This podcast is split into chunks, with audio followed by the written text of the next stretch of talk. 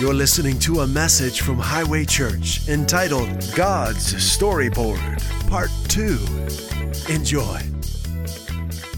I need you to connect with the Holy Spirit and give him your full attention because we're going to have a good time, okay? And we want to get through this. And uh, I trust that, that everything that he wants to do is going to take place. So let's come together as his sons and daughters. Father, we love you and we lean our whole person on you, our whole personality. We give you our whole selves this morning. And we thank you that you've got us covered. We don't have anything to be worried about. That when we're sleeping, you're actively working on our behalf, causing things to work out for the good of those who love you and accomplishing the things that concern us. Holy Spirit, take full advantage of this time. Do what's in your heart to do and say what's in your heart to say. In Jesus' name, amen. So, if you haven't realized it yet, we're not a traditional church. Um, I've had enough of that personally. And I want fresh, hot Jesus when I sit down at the table and when I come to a church. I'm not interested in tradition, it's a dead end. I'm not interested in man's philosophies and seminary doctrines. I'm interested in experiencing the risen Christ in my daily life. And thank God for our pastors Jonathan and Verna. If you weren't here last Sunday, please listen to the message. Um, they're just uh, excellent uh, people and they have that spirit, spirit of a father on them. And, uh, but prior to last week, we started something. I'd, I'd like to continue on that. I feel this is where the Lord wants us to go. We, we called it God's Storyboard. This was two weeks ago, and so we're going to continue with that today, and maybe we'll finish today, maybe we won't. I don't know. But I'm not worried about it. We talked about God's storyboard, and it was after my family and I just watched the Disney animated classic Lady and the Tramp. And uh, how many people in here have never heard of Walt Disney? I remember as a kid when I discovered that was actually a person. I thought it was a park or a company. I was like, oh, that was a person? So there's no one in this room who's never heard of Walt Disney. How many people in here have never seen a Walt Disney film? Wow. You know why that is? He is a master storyteller. Man, could he tell a story. And see, there's something special about a story.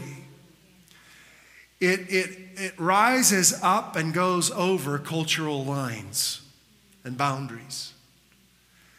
And it surpasses the boundaries of the generations. It fills in the generation gaps. And he had that skill of just uh, of telling a story. And he told some great ones. But I want you to know there's, there's a story that needs to be told, and it is the greatest story that's ever been told. And you know what that is? It's the story of God's love for you. It's the greatest story you'll ever hear. And the Holy Spirit wants to tell you this story.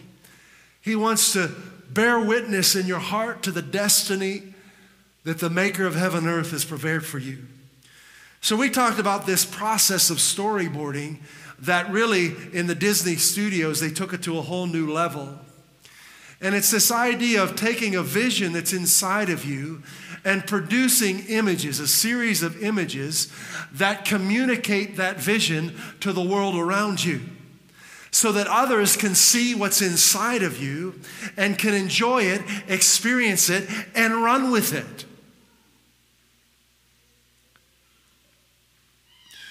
And in storyboarding, you use two things you use images and you use words. Images are very powerful, aren't they? What's the saying? A, a picture is worth a thousand words, right? Words are actually more powerful than images.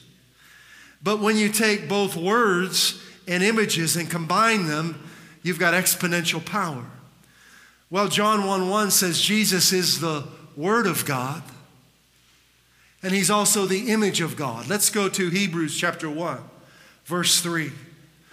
So, in order for God to tell you his story, he has to give you his word and he has to give you a clear image of himself.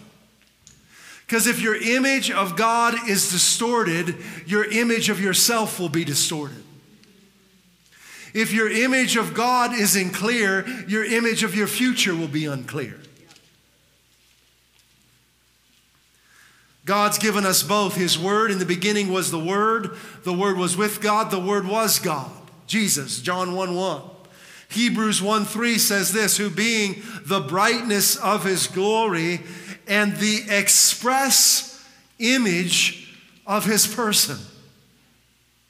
I like that word express.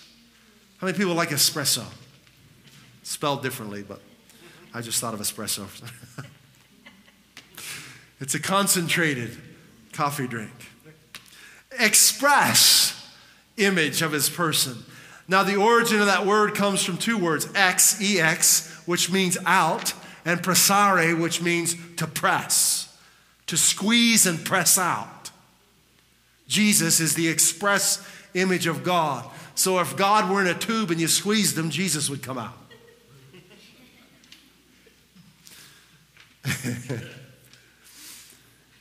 It's from the Latin, which means distinctly, clearly presented. God expressed himself through his son. Give you some more definitions of this word. It means revealed, manifested, evidenced, framed like a picture. God framed himself through his son. It means expeditious, nonstop, uninterrupted, undeviating, unswerving, and direct. Jesus is the revealed image, the manifested image the undeviating, uninterrupted, nonstop, unswerving, direct image of God. God gave us His Word and His image so that His storyboard and the storyboard of our life and our destiny would be very clear. It wasn't clear before Jesus came. There was a lot of confusion about God before Jesus came. It was never meant to be that way, but when man separated himself from God, man became very confused. And the only thing that could change that was for God to come into the earth in the flesh and communicate and express himself with perfect clarity through his son. And he did that. So as we stare at Jesus, have you ever been to an art museum? Man, there's, I mean, you could just stare at a masterpiece for days. And, and the longer you stare at it, the, the more you appreciate it. And as you look at it, you start to feel the time it took to create it and the skill involved in preparing it. And even the frame of it is beautiful. So when we stare at Jesus, there are two things that become very clear to us the nature of God and the meaning of our lives. Jesus is God's storyboard. Jesus, God took the vision in his heart of how much he loves us and what he wants to do in our lives, and he put that in his son and sent him to earth so that we can stare at him and see clearly God's love for us. Jesus is God's storyboard. But there's another storyboard that he has, and that's you and your future. But they're connected. You can't separate the two. You can't fulfill your destiny if you're not staring at Jesus. He doesn't mind. You go ahead and stare at him.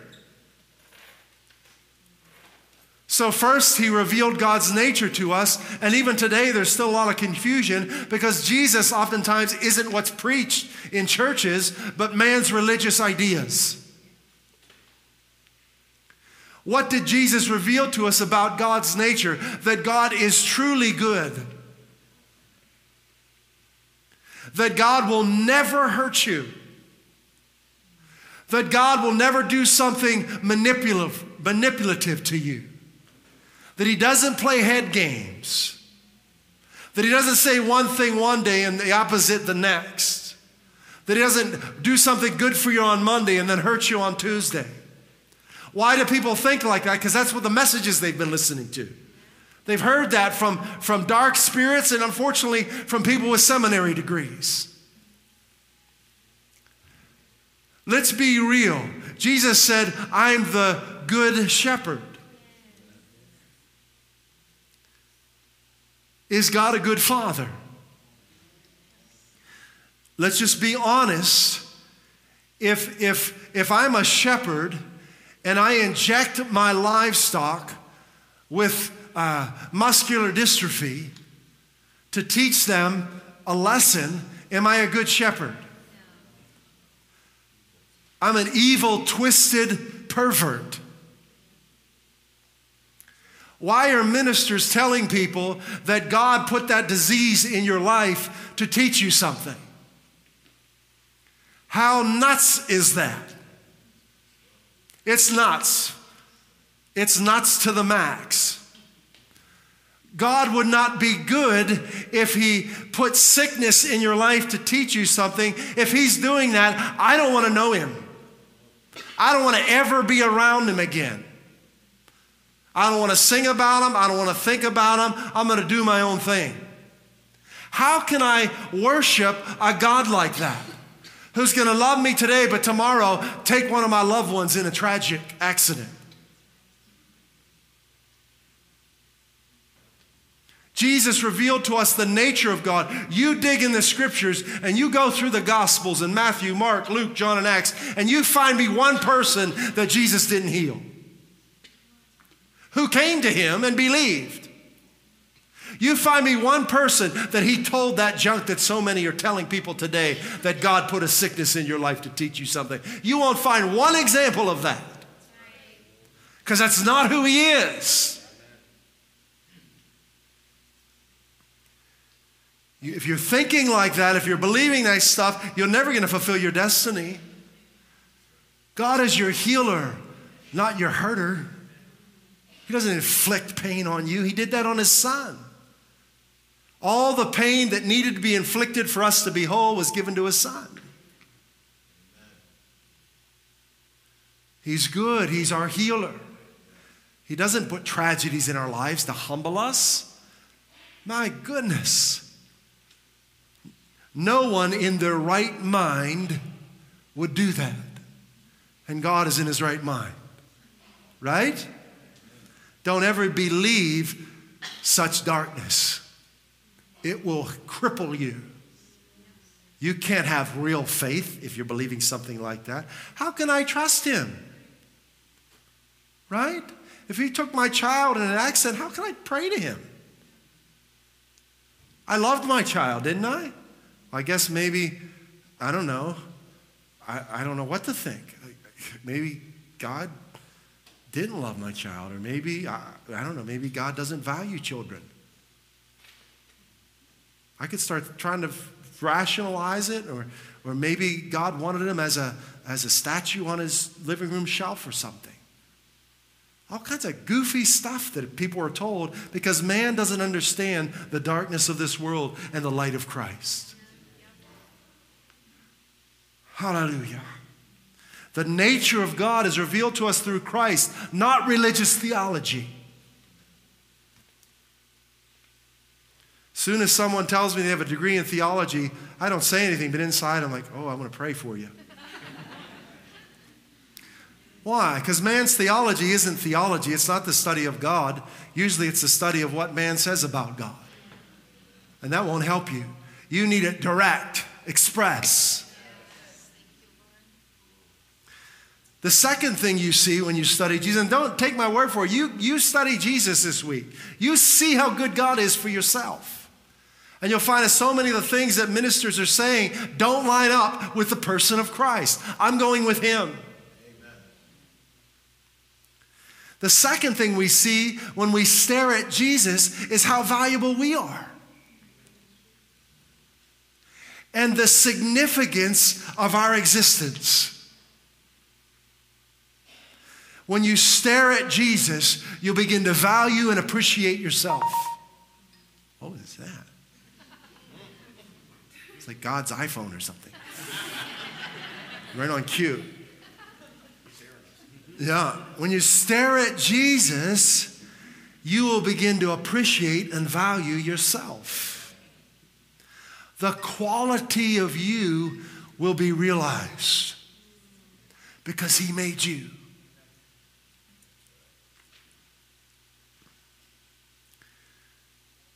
I used to like as a kid growing up, I liked to draw. My dad would do doodling, and I, I liked to draw. And one of my favorite comics was Peanuts. Uh, Charles Schulz was uh, one of the guy, well, the guy who created Charlie Brown. But I remember getting different books, and, and they would show whether it was you know Disney animators or or Charles Schulz, or, and they'd show how they start drawing their characters and their figures. And it's funny, and if you've ever seen it, you know they'll just kind of do like one of these on the paper. And it's just like a shape, maybe it's a circle or an oval, but it's not real neat and clearly defined. It's just kind of like, you know, rough. It's like a rough sketch. And then maybe they'll draw like a line like this, and, and you keep watching them. And, and, and what starts as a rough sketch becomes a very clear picture. Is- wow. that might be the audio coming out of that computer. Is that what it is? Right?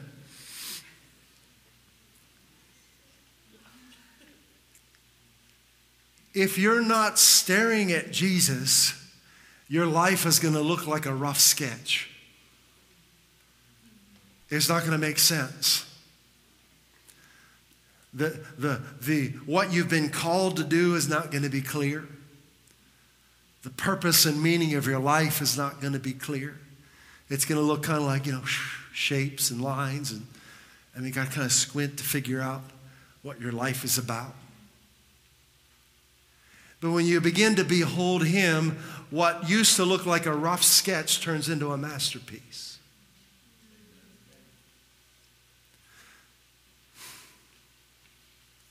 Let's go to Matthew chapter 10. Thank you, Holy Spirit, for your presence here. Don't you love this? What the Holy Spirit's doing this morning? Hallelujah. Matthew 10 37. If you're not staring at Jesus, if you haven't given your whole self to Him, you have to squint to figure out what your life's about. Matthew 10 37, Jesus, the masterpiece, God's storyboard, says this He who loves father or mother more than me is not worthy of me. He's going to be squinting through life. And he who loves son or daughter more than me is not worthy of me. And he who does not take his cross and follow after me is not worthy of me. He who has found his life, he who thinks his rough sketch is it, is going to lose the masterpiece I prepared for him. He who has found his life shall lose it, and he who has lost his life for my sake shall find it. If you haven't lost yourself in Jesus, you can't see yourself clearly. Put the message up of verse 39.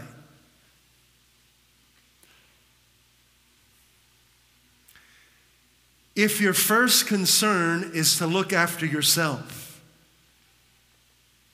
you'll never find yourself. Put your selfie stick away. Get you a Jesus stick. But if you forget about yourself and stare at me with a steadfast, expectant gaze and look to me, you'll find both yourself and me.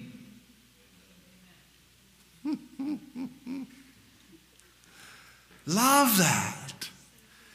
If you look at me, you'll find both yourself and me. When you give your whole self to Jesus, your whole self, nothing back, you're not holding anything back, your whole person, every dream, every desire, every hope, every longing, every longing, when you give your whole self to Him, a process begins from rough sketch to uh, defining and clarifying and unveiling and colorizing your destiny. I like seeing that process. I've looked at it online many times and over the years where they show a, an animator start with a rough sketch and then, you know, it has the whole picture done and then starts filling in the lines and then light comes onto the picture and, and a color fills in. That's what it's like walking with the Lord. Color starts rising in your life. You begin to see things you couldn't see before. Lines that were blurry become clear. And all of a sudden, you start to see this masterpiece of your destiny unfold. And only He can do that. But you got to give yourself to Him. Let the master work on your masterpiece. Is he, is he trustworthy to finish what he's begun in you? Is he going to change his mind about you because of the mistake you just made for the 77th time? No, he's not. God's not looking at your mistakes, he's looking at, at how, how valuable you are to him. Your mistakes mean nothing to God. He loves you too much. So if God's not focused on your mistakes, you stop focusing on them and start staring at Him.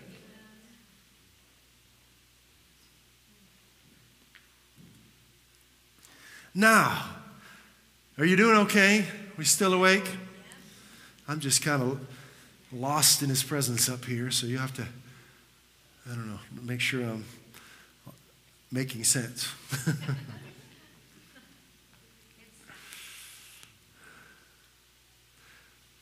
Romans 10 17.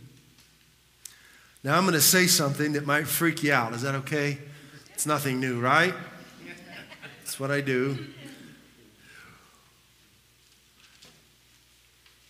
Faith in Christ, this isn't what freak you out, I'll get to that in a moment. Faith in Christ trusting in Him with every detail of your life, which is what giving your whole self to Him is, right? I'm not going to try and make these things happen anymore. I'm going to lean my whole person on you and just walk with you, right? When you begin doing that, it activates the fulfillment and completion of your destiny. It gets that whole process rolling. Now, here's what I'm going to say that, that might freak you out, but I'll, I'll fix it. How does faith come? Hearing what? Someone said the Word of God. Ooh.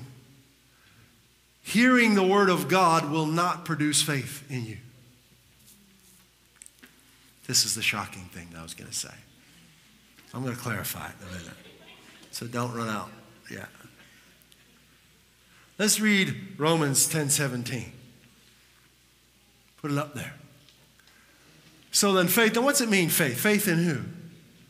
In God, right? In Christ, right? Now, you know that faith, whatever you're giving credence to, you'll begin to put your faith in it, right?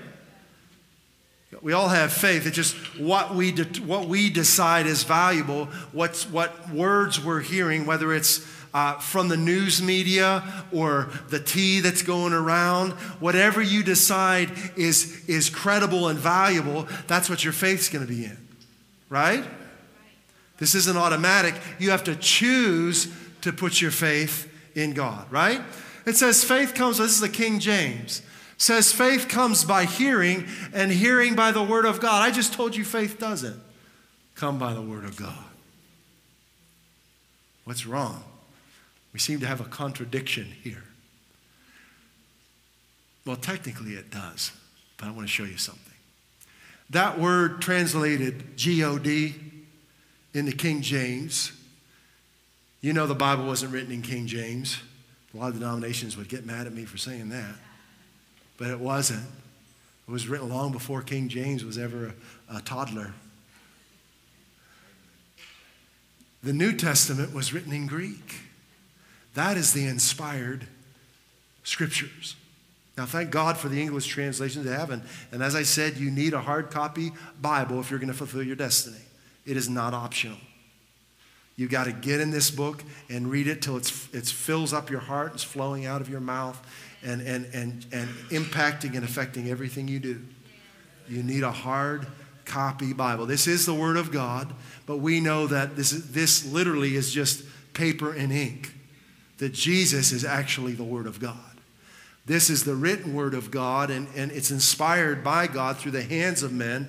But listen, this has gone into English in many translations, and language, you know, in five years, the terms we're using now are going to change. The only way you can really understand this book is by the Holy Spirit opening your understanding through the person of Christ. So in the Greek, it actually says faith comes by hearing, and hearing by the word of Christos. Who's that? The Messiah. Now, what's the difference? Well, now obviously Jesus is God, so that's not wrong. I'm just kind of funning with you. Jesus is the Word of God, so that's right. But there's something, God can be a very generic term. Everyone can talk about God. But when you start talking about Christos, Jesus Christ, now we've gone from foggy to very clear. So, in other words, my faith is not going to grow by some kind of foggy concept of God. My faith is going to grow when I begin staring at the masterpiece of his son. I'm going to begin to clearly understand his nature and the meaning of my life. Now, this is a big deal because by and large, and you know, I, uh, it's just good to recognize our, the historic progression of the gospel. But by and large, in the church as a whole, around the globe, and in here in America, Christos is not what's been preached enough. You'll get a little bit of Jesus and then a law of law and legalism. Do you know that law will produce zero faith in you?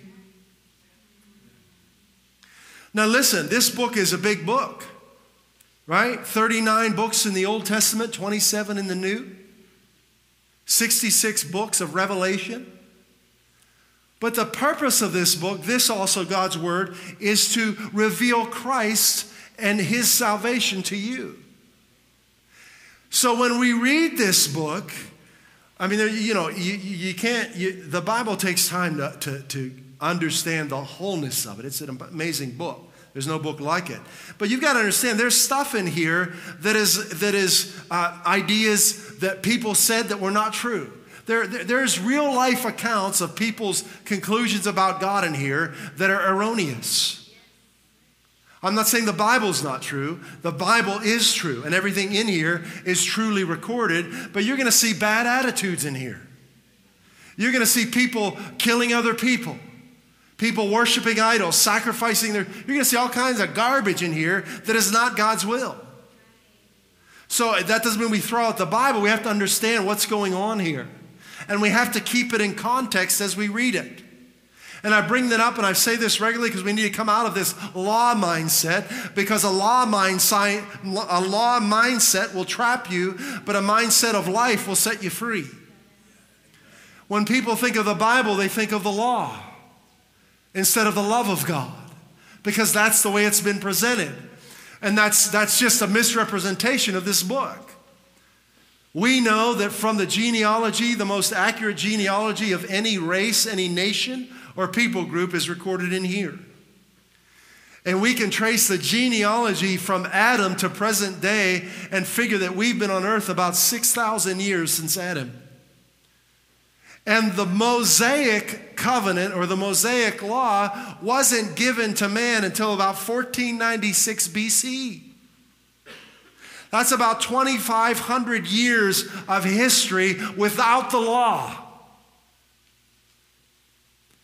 And that's when the powerful stuff happened. When Noah found grace in the eyes of the Lord and he was saved by grace.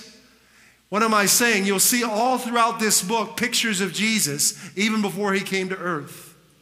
Even in the garden, when, when, when God cursed Satan, he prophesied of his son coming. He said, You're going to bruise his heel, he's going to crush your head. So you'll see images of Jesus from Genesis on. And we see uh, Abram, who grew up in a family worshiping pagan idols. God speaks to him and he follows him. He leaves his pagan tradition. There was no law, no Ten Commandments. This is 430 years before it was ever given. He's walking with God. God's speaking to him and he's following. And Abraham, God fulfills his promise to Abraham. He gets a son that he's wanted for so long. And, and, and then he offers that son up to God on the same mount, Mount Moriah, that God offered his son. So we see these pictures of Jesus all throughout the Old Testament. But the law didn't come in until about 1496 BC and was only in effect for less than, less than 1500 years. That's less than 25% of our time on earth. Why is that what's being preached? Let me give you an example of, of what the, the, the law will the law produce faith or will words concerning Christ produce faith? In other words, when we read, right?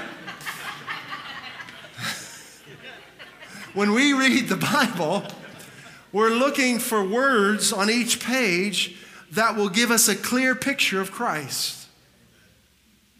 All right? So if I say to you, Thou shalt not lie, does faith rise in your heart? Of course not. Thou shalt not murder. Woo, I'm getting excited now. This is awesome.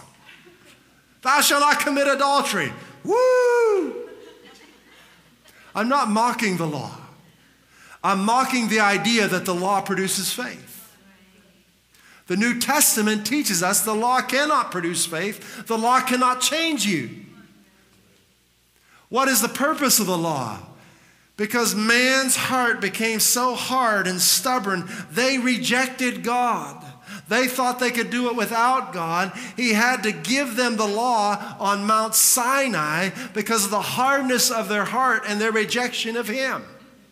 What was the purpose of the law? To show them their need for salvation, their need for Jesus Christ, their need from their life to go from a rough sketch to a masterpiece. That's the purpose of the law, to point us to Christ.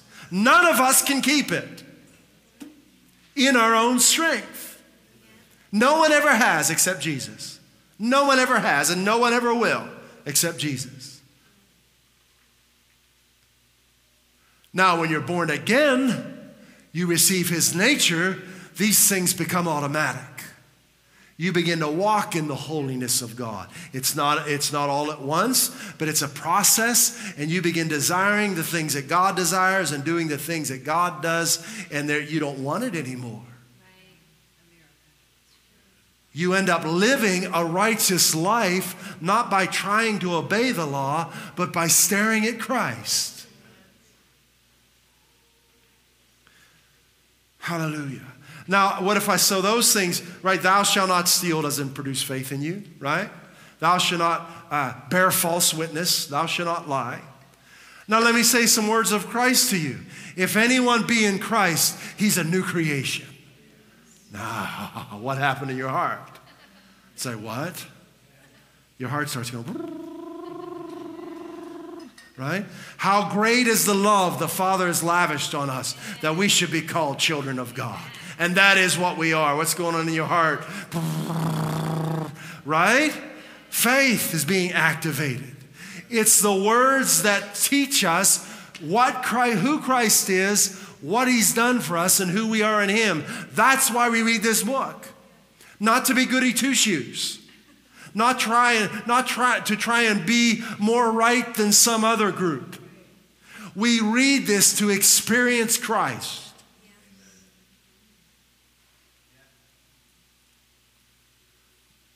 Himself bore your sicknesses and carried your diseases. Words concerning Christ. Right? God made him who knew no sin to be sin for you, so that in him you might become the righteousness of God in Christ. You hear, the, you hear those words concerning Christ, faith begins to rise up in you. These are the kind of words you want to have flowing in your mind and your heart daily. That's why we're doing this book for get togethers. Man, come to a get together and get fed. We do great Bible studies, we're having tremendous testimonies, uh, whether it be healing or provision or lives changed, thinking changed, depression gone, whatever it is, just simply by studying the scriptures. And when you can find someone who teaches you Jesus like he does, it's a treasure. You can't get that from every ministry.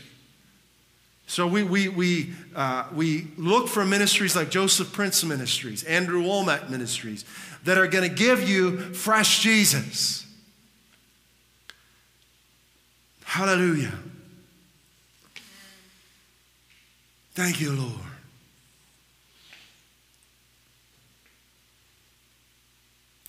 Faith is being sure of how much God loves you.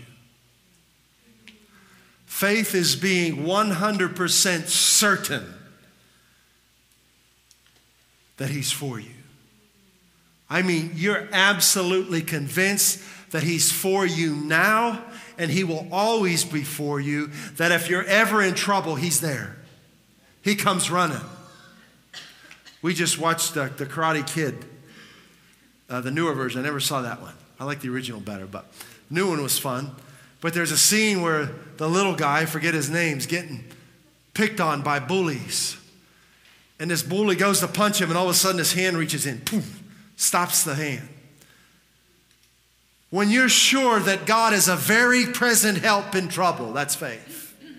He's abundantly available for help in tight places. This is who He is. This is what faith is. So when you start living by faith, your story goes from low resolution to high definition. And your whole life is different when you're living by confidence in Him.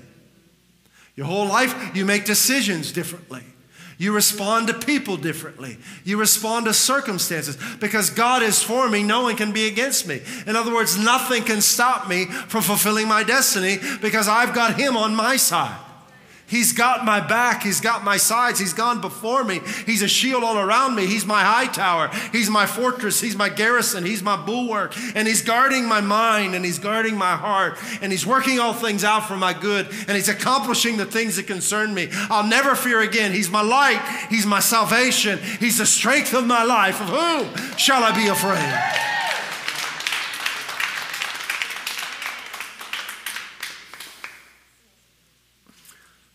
The Lady and the Tramp took about 10 to 12 years to make. As we watched the special features about this master storyteller, they said that was not uncommon for Disney. Some of his films took decades. Decades. Why? Because the master's always committed to his masterpiece. He's fully committed to the fulfillment of the vision inside of him. And God is fully committed to the fulfillment of your destiny.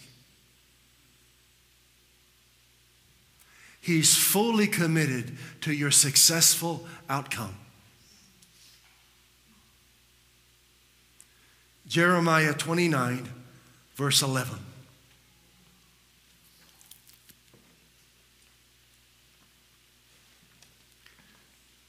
This is the master talking. He says, For I know the masterpiece I prepared for you, the plans I have for you, declares the Lord. Plans to shalom is the Hebrew word. It means to prosper it means wholeness, it means well being. Plans for your wholeness and prosperity, not to harm you. Why would you ever think that God would harm you or harm one of your loved ones?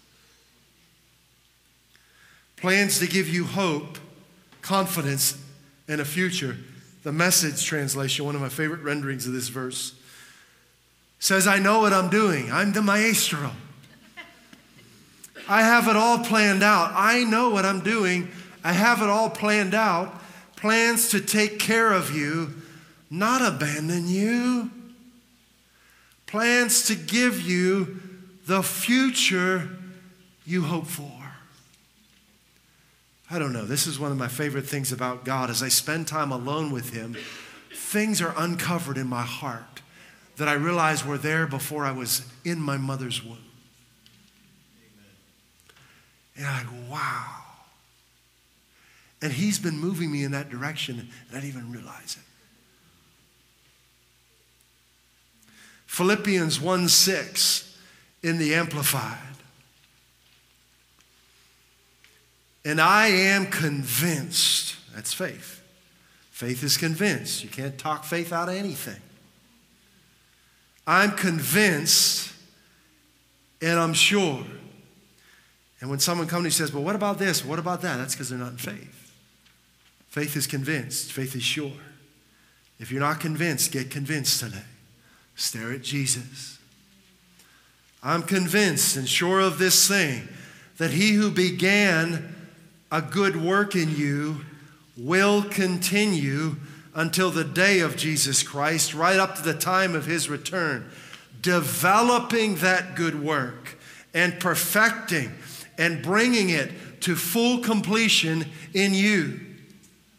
Man, I need a coach like that. Wow. That's what the Holy Spirit is. He's your coach. Making sure that you get to the Super Bowl and you win it. Go, Pats.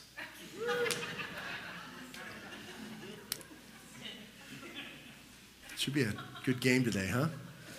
Playing the, uh, who are we playing? The Ravens. Those scavenger birds, right?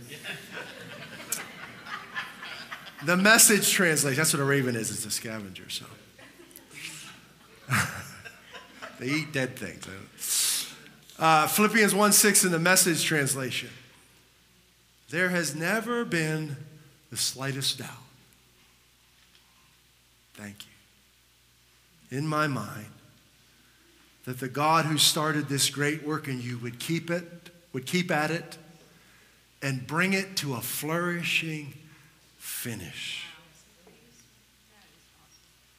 On the very day Christ Jesus appears.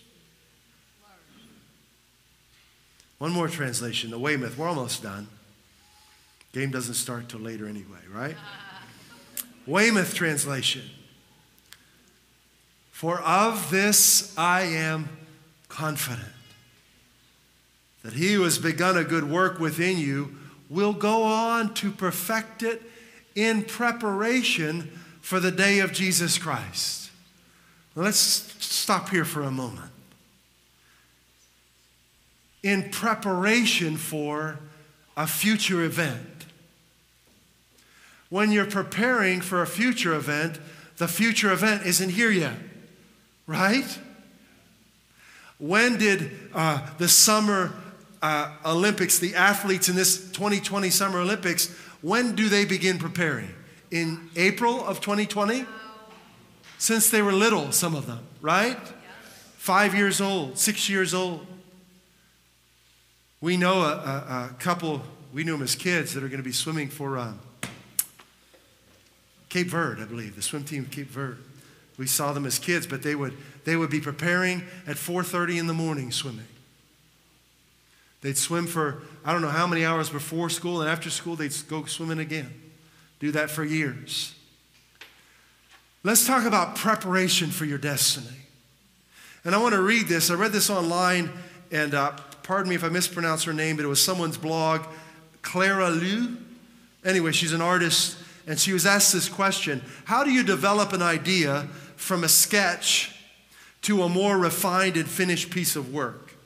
How many sketches do you make and how much detail would you include in your first draft? We're talking about your preparation for your destiny. This is what the artist said. She said, Preliminary sketches are absolutely critical to creating a finished piece of artwork. Preparation. And yet, I see so few artists prioritizing this part of the process in their artwork. It's always surprising to me when I see artists completely bypassing preliminary sketches, preparation, entirely, and just jumping blindly into a finished piece with no preparation whatsoever. Unfortunately, many artists view preliminary sketches, preparation, getting alone with God every day, as a waste of time. That gets in the way of working on the finished piece. I'm too busy. I can't spend time with God. I've got too many things to do. It's a waste of time, is what I'm saying. I'm saying spend of God, spending time with God is a waste of time. Is it? I beg to differ. I'm here to let you know it is the best use of your time. There is no greater investment of your time, energy, and resources than to get alone with the one who made you and spend your time in his presence, in his word. They think it's a waste of time that gets in the way of working on the finished piece. It's actually the opposite. Preliminary sketches, when done well, will actually save you many hours of unnecessary frustration and backtracking when working on the final piece. Well, this is so good. I hope you're catching this. In fact, investing time in His presence will save you time, money, heartache, frustration, and backtracking in the future. You don't know it, but when you're spending time with God, He's working on your future. He's fixing and arranging things on you. He's equipping you, getting ready for you to step across that goal line in the Super Bowl and win. But it takes time.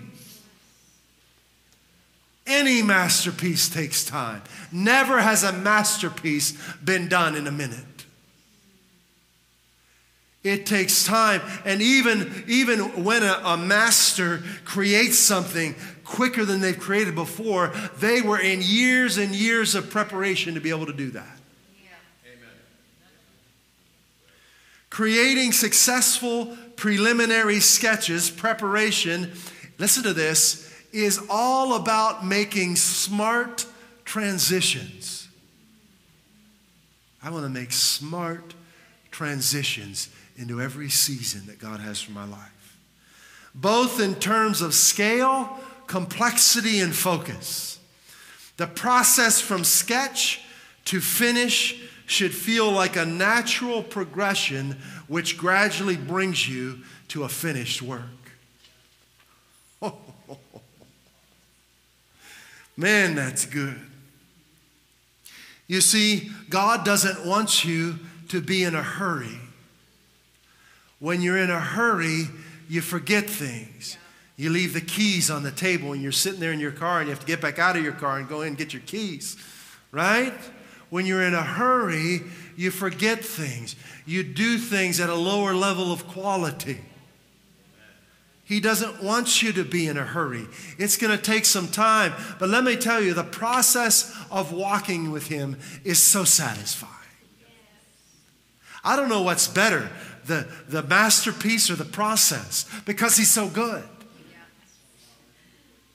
It's not like you're standing there, okay, God, when is this going to happen? When is this going to happen? It's like you're in His presence. He's filling you up. He's putting the color in you. He's, he's drawing the lines, and you're discovering who you really are. You're discovering how good He is, and you the gifts are unfolding and developing. It's thrilling.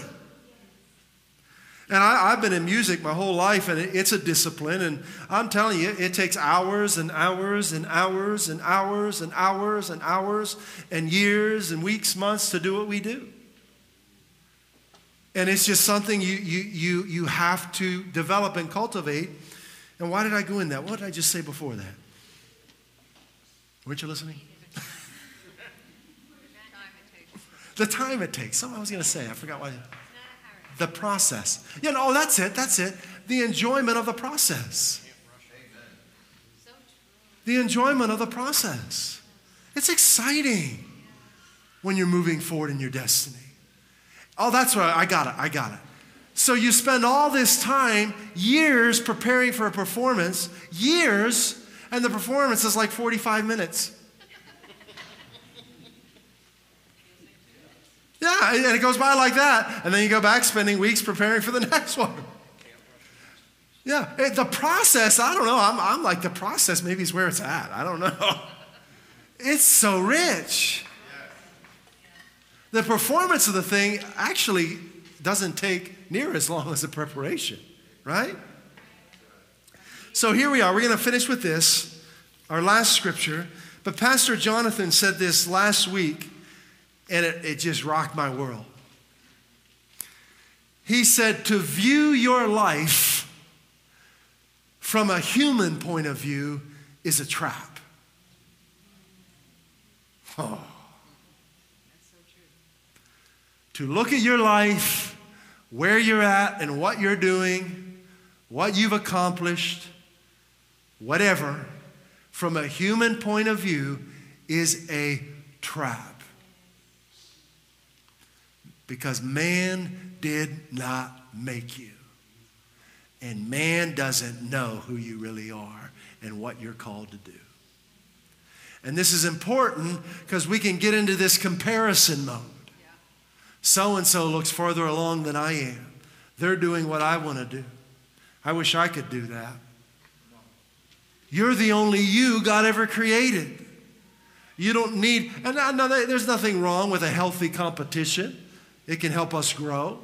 When we see someone doing something we know we're called to do, that's all right. But you don't want to let discourage you, it should encourage you. Right? I remember when the Lord spoke to my heart about going into full time ministry, I didn't even know what that was. It wasn't even on my radar, it wasn't in my vocabulary. I literally didn't know what it was. And it took years of time with him unfolding inside of me what he called me to do. And I remember it got right down to the, the year that I was going to step into full time ministry. And I remember hearing a minister preach and, and, and, and saying something along the lines, though, well, you, you, you know you've been called to be up here, but it's going to take some time. That was in 1998. How many years has that been since? 21 years. It's a lot of preparation. It's worth it. It's worth it. Now, I did begin preaching actually within that first year. I became, within 98, before that year was out, I, I actually, within one year, I think it was January of the following year, I had become a pastor. And I began preaching in a youth ministry. So I, it's like I was using my gift, but that just continued to unfold and develop and, and over years. And so let's finish with this Habakkuk 2 3. So you want to scrap man's timeline for your life. Let's say that. I'm going to scrap man's timeline for my life. Who's man to tell me where I should be right now? Man, I tell you what, I'm, I'm trying to stop. Barbara and Steve Arbo Love this couple. They were here for Generation Summit. And they said, We lived by faith our whole life. And uh, I think they're in their late 60s now, mid to late 60s, I'm not sure. But they've been walking with the Lord for decades, following the Lord in full time ministry. And the Lord put it in their heart to minister in New England. And they have the sanctuary now up in, um, what's the name of New Hampshire? It's right on Lake Winnipesaukee. Is it Gilford? Yeah. They have a beautiful historic home that's, that, that was given to them for an amazing deal. They started the same year we did. It's now paid in full, supernaturally through faith. Beautiful home and property that they're using to provide a place for ministers to come to be refreshed and to pray. But they had this vision in them for, for decades. And so it came to the point five or six years ago, I don't remember, where, where they, um, were getting ready to, to acquire this property, and someone was, people were giving them different advice. Said, well, maybe you shouldn't do this as a 501c3. Maybe you should do it as a business. And she said something to us that was really good when we were up there a couple of weeks ago. She said, they were uh, counseling me to, to do this as a business. She said, but I don't have any business armor. In other words, been, I know how to live by faith, but I haven't run businesses. That's what David said when they tried to give Saul his armor. In other words, you have a way of living, you have gifts in you that God wants to cultivate, and it's not going to work the way it worked in someone else's life. So they just did it how they've done everything else. They've done it by faith, and that thing's paid in full in five years. So you've got to do life the way God designed you to do life. And you'll get there. You'll get there. You've got to be true to him and true to you. Habakkuk 2:33 in the Living Bible. But these things I plan won't happen right away. That's good because we're not ready yet. Can you imagine going to the, can you imagine me showing up at the Super Bowl and having to quarterback for one of the teams? I don't think, I mean, that, that's not even funny. This is just, it's, it's, brings tears to your eyes, right? I have no idea how to play football. I have no preparation, no training. It takes time, right? You've got to prepare, you've got to train. So it's okay. We don't want it to happen right away. We want things to happen at the right time. Slowly, let's say that word together. Slowly. It's a good word. Life is good when you're cruising along at a comfortable pace. You can appreciate what's going on around you instead of being stressed out. Slowly, steadily, surely, the time approaches when the vision will be fulfilled. If it seems slow, don't despair, for these things will surely come to pass. Just be patient. They will not be overdue a single day. Amen. Thank you, Holy Spirit for loving us so specifically. Thank you for speaking to every heart that's tuned into this message and giving us the encouragement and the inspiration, the provision, insight, and wisdom that each of us needs to move forward. We are not the same that we were at 9:59 this morning. You've moved us forward. And we are determined to go all the way and step into the flourishing finish you've prepared for us. In Jesus' name. If you've been feeling impatient and getting discouraged and struggling, we all can relate to that. But I want to just ask you to stand to your feet if that's you. If you've been feeling like, when is this going to happen? When is my ship coming in? Now, I want to say this to you. This is not regarding healing, healing's already done. The things that Christ accomplished for us on the cross are yours now. You don't wait for them, you grab a hold of them declare them over your life. I'm healed. Okay? So I'm not talking about those things. I'm talking about the fulfillment of your calling, whatever that is. The fulfillment of your destiny. Things lining up with what God's prepared you for. Father, I pray for everyone who stood to their feet today. Holy Spirit, encourage and inspire them. Unveil to them the masterpiece that they are to you. Unveil to them their significance and meaning the value of their lives. Unveil to them who they are in you. Help them to see their current now life as you see it. To see things that can't be seen with discouraged eyes, but with the eyes of faith. To see what you see, to see themselves as you see them. In Jesus' name. At Highway Church, we want to help you grow in your relationship with Jesus Christ and experience the abundant life He came to give you.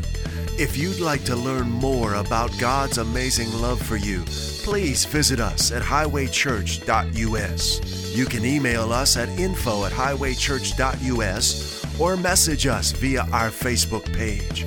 Put your trust in Jesus today and taste and see how good He is.